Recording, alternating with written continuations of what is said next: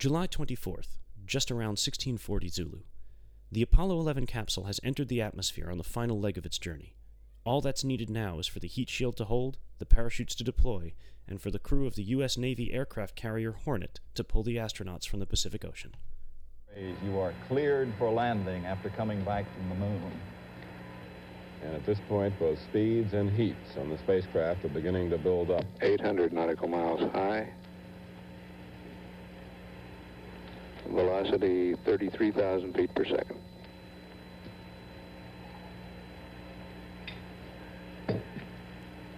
They're around seven minutes away from reaching four hundred thousand feet above the Earth, the really critical point of this reentry, where they encounter maximum speeds and maximum aerodynamic forces and heating effects. Guidance reports Apollo eleven right down the middle of the corridor. Seven minutes away from entry.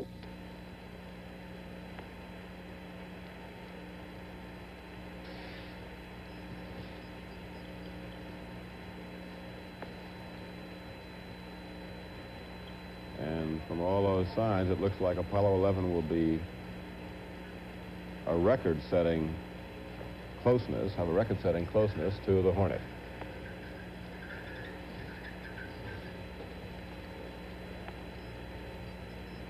The actual landing zone, Apollo eleven handy, heading for about nine hundred fifty miles southwest of Hawaii, where the Hornet, a thirty-eight thousand ton carrier, a tired veteran of World War Two, built in nineteen forty-two, is standing by on station to pick them up. Uh, our space down here is our latitude longitude, one three three zero one six nine. One five, that's, uh, Hornet, right route. This is Neil Armstrong talking directly to the Hornet's flag plot room, telling exactly where he's going to land, a most unusual event. And they are very close to being on the money. We're trying to plot the coordinates Neil was reading off his computer on our one of our charts here, but it looks quite close to the nominal landing area. Hornet reports spacecraft right on target point.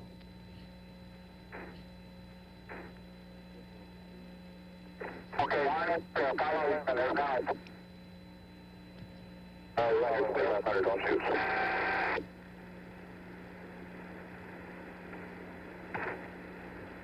Now about fifty-eight seconds away from landing. S one has uh, clear contact bearing one five zero, holding. one five three three zero, holding. Apollo eleven descending for about... one nine zero, descending through clouds at about two thousand feet. Roger,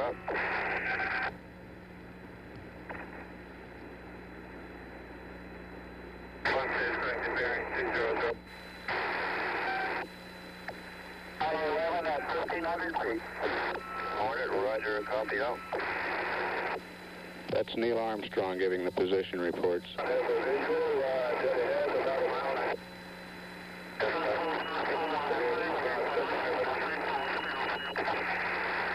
roger.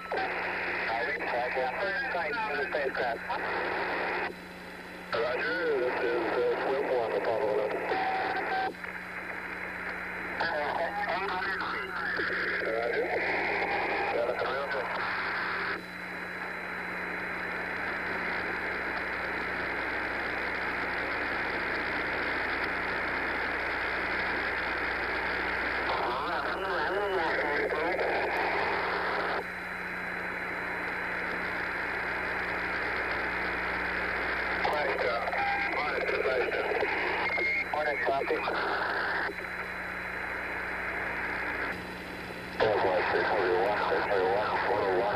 The president, of course, watching from his vantage point some five decks up on the carrier, standing there with the various V I Ps.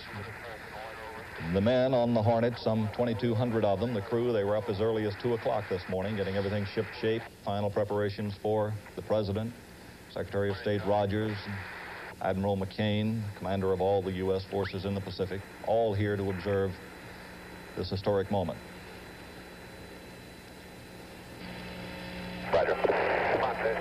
And uh, we're now getting word from the swim helicopters, the rescue helicopters, that the crew is in excellent condition. Let's go to them now and see if we can pick up some direct radio communication. ship is uh, two and a quarter miles from the spacecraft now, and the spacecraft uh, pretty clear now in the picture. The uh, big swimmer, Lieutenant Heidelberg, is using hand signals to uh, communicate with the uh, astronauts inside their spacecraft. He does have a little plastic board with him and a grease pencil, which he can write on and flash messages to them that way. Actually, Ron, not much communication is needed between the astronauts. The hatch is now open. We have word uh, from the scene, from the recovery helicopter. And the first astronaut is coming out. That would be Buzz Aldrin, wouldn't it, uh, Nellis? I believe so, yes. Band on the deck strikes up. Let's listen to that band as they say. President's applauding as they play Columbia, the Gem of the Ocean. Columbia, of course, is uh, that module out there. Goes the first astronaut up in the Billy Pugh net. Up in the Billy Pugh net.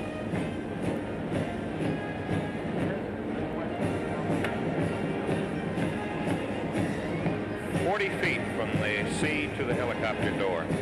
They have instructions in the helicopter, the two crew members in back, uh, not to touch the astronaut. Doctor Carpentier will uh, will help the astronaut out of his uh, net.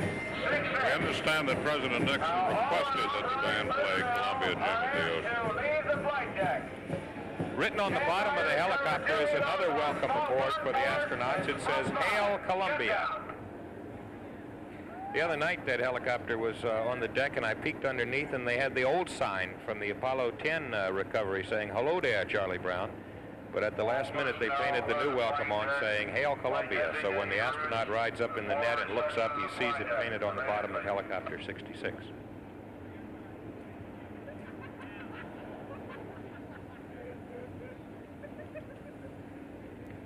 There goes the second astronaut up in the net. Down here on the high ground.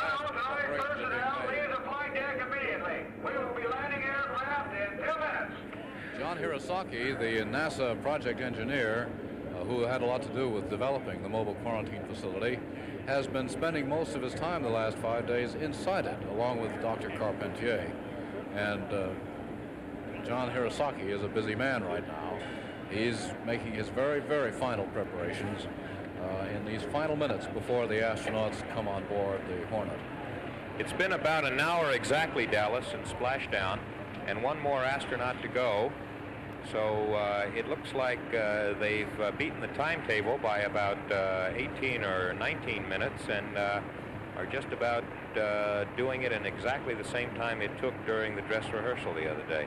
And considering that the spacecraft came down fairly far from the ship, the seas are a bit rough today and they had to go through the decontamination process. That's pretty good time. I'd say it's excellent time. Uh, you know, actually, Ron, I think that they didn't spend as much time on decontamination as they have in some of the uh, simulated recoveries we've watched. It seemed to me it went very fast. We're waiting now for the third and last astronaut to be pulled up to the helicopter. Then they'll come aboard. There won't be that flight deck welcome ceremony with the red carpet. There he goes. Last astronaut going up. There won't be the flight deck welcome ceremony because uh, they've got to go right into quarantine. However, Ron, there will be a ceremony down here on the hangar deck. Uh, the Marine, uh, the Marines will present military honors. The Navy band uh, will move down here from the flight deck where it is right now.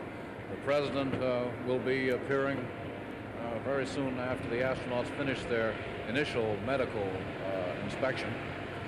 So that the uh, routine flight deck ceremony, which has become so familiar over the past few years, will actually be supplanted by something a good deal more spectacular down here on the hangar deck. After all, uh, it, this is the first time in history that the President of the United States has been on board the recovery carrier to greet the returning astronauts. The President has a uh, overhang on that uh, bridge, so he's not getting wet. We believe the President may have moved off the bridge, possibly on his way down.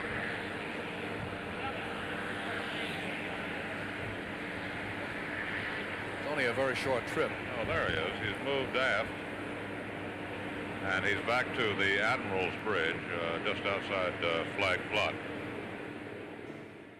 And the rest, as they say, is history. The astronaut's safe return was followed by six more lunar flights and the subsequent development of a robust series of follow-on projects designed to enhance our ability to survive, not just the short, week-long missions to the moon, but for months and even years in the harsh environment of space. Projects that we are still continuing today.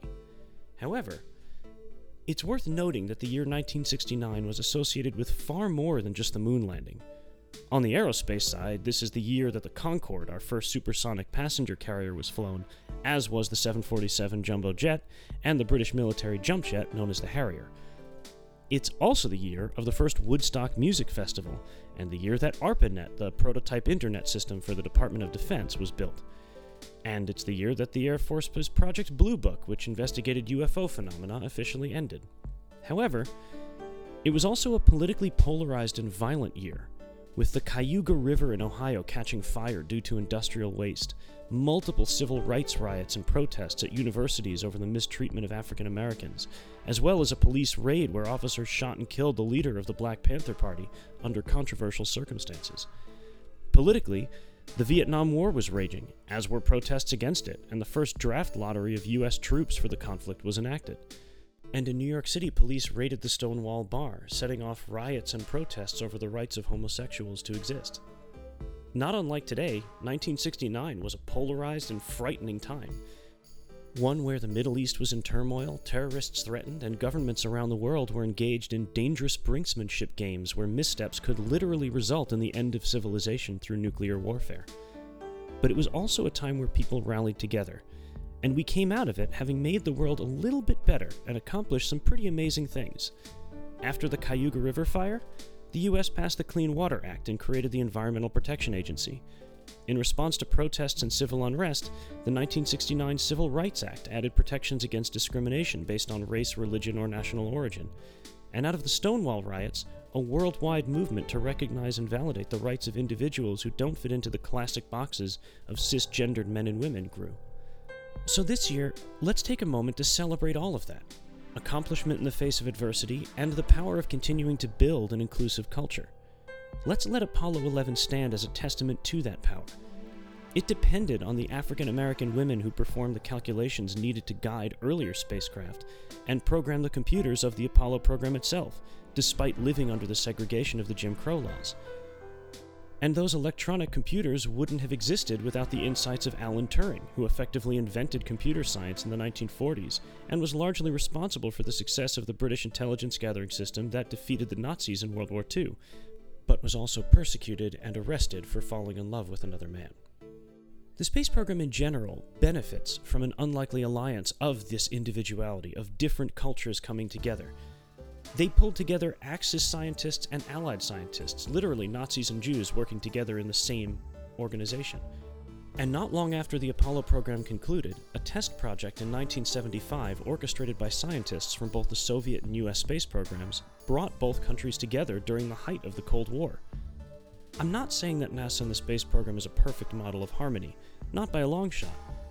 But the greatest and most celebrated accomplishments occurred when differences were not only tolerated, but encouraged. You can't do the impossible without accepting a different way of thinking. So happy anniversary, Apollo eleven.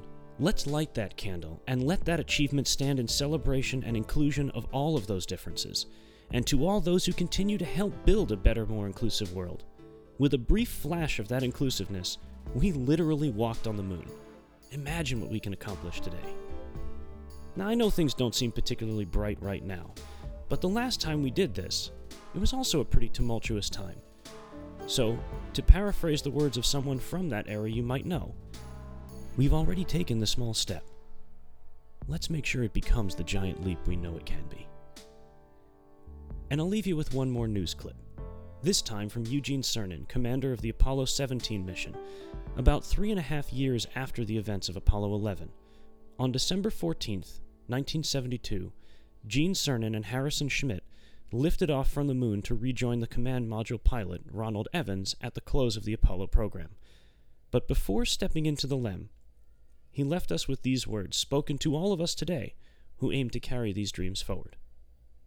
Houston, before we uh, close out our E V A, probably one of the most significant things we can think about when we think about Apollo is that it has opened